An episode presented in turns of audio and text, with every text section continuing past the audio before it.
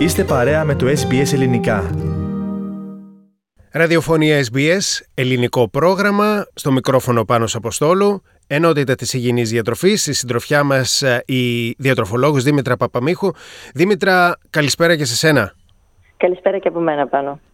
Θα ήθελα σήμερα να μιλήσουμε, Δήμητρα, για τροφές που προσφέρουν πολλή ενέργεια, ενέργεια που χρειαζόμαστε στην καθημερινότητά μας, αλλά αν γίνεται να μιλήσουμε και για τροφές που νομίζουμε ότι μας δίνουν ενέργεια, αλλά δεν έχουν ενέργεια και μας κάνουν περισσότερο κακό. Λοιπόν, πάμε λίγο να δούμε αν υπάρχουν κάποιες τροφές που έχεις ξεχωρίσει εσύ, ε, οι οποίες όντως είναι πλούσιες σε ενέργεια και μπορούμε άφοβα να τις καταναλώνουμε, αν όχι σε καθημερινή βάση, συχνά τέλος πάντων.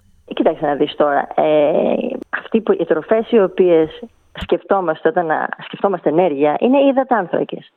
Δηλαδή, οι υδατάνθρακες είναι εκείνοι οι οποίοι θα μας δώσουν γρήγορη ενέργεια. Γι' αυτό και πριν την άσκηση, τι τρώμε συνήθως, υδατάνθρακες τρώμε. Γιατί θέλουμε να κουράζεται το σώμα να παράξει ενέργεια, θέλουμε να του κάνουμε τη, τη ζωή και το, και το έργο εύκολο. Και εκεί λίγο μπερδευόμαστε, γιατί υπάρχουν υδατάνθρακες οι οποίοι μας, μας δίνουν ενέργεια χωρίς όμως να μας ρίχνουν αμέσως μετά και υπάρχουν και υδατάνθρακες οι οποίοι κάνουν το αντίθετο. Και βεβαίως αναφερόμαστε στους επεξεργασμένους και τους μη επεξεργασμένους υδατάνθρακες. Άρα λοιπόν οι τροφές που μας δίνουν ενέργεια η οποία έχει και διάρκεια είναι οι μη επεξεργασμένοι υδατάνθρακες.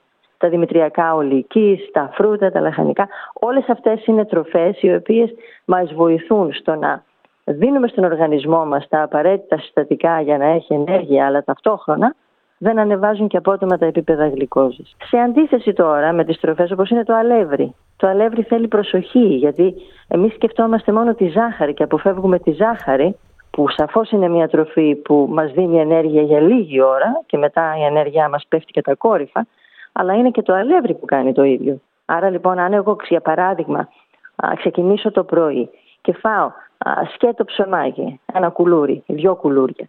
Μπορεί εκείνη την ώρα να έχω ενέργεια για μισή ωρίτσα να νιώσω καλά. Μετά όμως δεν θα έχω καθόλου ενέργεια και θα πρέπει να ξαναφάω πάλι πιθανόν το ίδιο και μπαίνω σε ένα φαύλο κύκλο.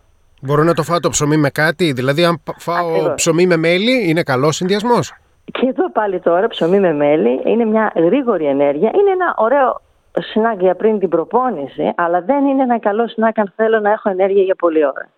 Δηλαδή και τα δυο έχουν υψηλό γλυκαιμικό δίκτυο, οπότε μετά από λίγη ώρα θα πεινάω πάλι. Αν όμως τώρα τι γίνεται, σε αυτόν τον υδατάνθρακα, τον μη επεξεργασμένο, το ψωμί ολικής παράδειγμα, έτσι, προσθέσω και λίγο πρωτενη ή προσθέσω κάποια καλά λιπαρά, αυτόματα αυτό θα ρυθμίσει τα επίπεδα γλυκόσης καλύτερα και η ενέργειά μου θα κρατήσει περισσότερη ώρα. Άρα λοιπόν τι κάνουμε, συνδυάζουμε μη επεξεργασμένους υδατάνθρακες με πρωτεΐνη και καλά λιπαρά. Μάλιστα. Ή και φυτικές ίνε. Δηλαδή, αν προσθέσω ένα φρούτο, αυτομάτως αλλάζω λίγο τα πράγματα. Γιατί και οι φυτικές ίνες βοηθούν στο να έχω αυτή την πιο ομαλή αύξηση της γλυκόζης στο σώμα μου. Επομένως, να πούμε Δήμητρα ότι στην απώλεια βάρος δεν μετράνε μόνο οι θερμίδες που θα χάσουμε, αλλά πόσο μας χορταίνει αυτό που τρώμε, έτσι; Ακριβώς, ακριβώς. Οι θερμίδες δεν είναι όλες ίδιες. Είναι άλλο να φάω 200 θερμίδες μπισκότα και άλλο να φάω 200 θερμίδες σε φρούτα και ξηρούς καρπούς. Τελείως διαφορετική περίπτωση μία από την άλλη. Ναι, οι θερμίδες μπορεί να ακούγονται ίδιες, αλλά αυτό που θα συμβεί στο σώμα μου είναι διαφορετικό.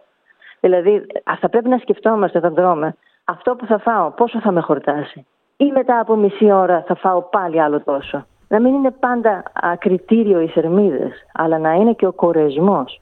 Άρα λοιπόν μιλάμε για υδατάνθρακες σαφώς μη επεξεργασμένους, τους οποίους τους συνδυάζουμε έξυπνα ώστε να έχουμε μια ομαλή αύξηση της γλυκόζης και από εκεί και πέρα να μην έχουμε αυτές τις λιγούρες που δεν μας αφήνουν σε ησυχία. Λοιπόν, Δήμητρα Παπαμίχου, σε ευχαριστώ πολύ για το χρόνο σου. Και εγώ ευχαριστώ.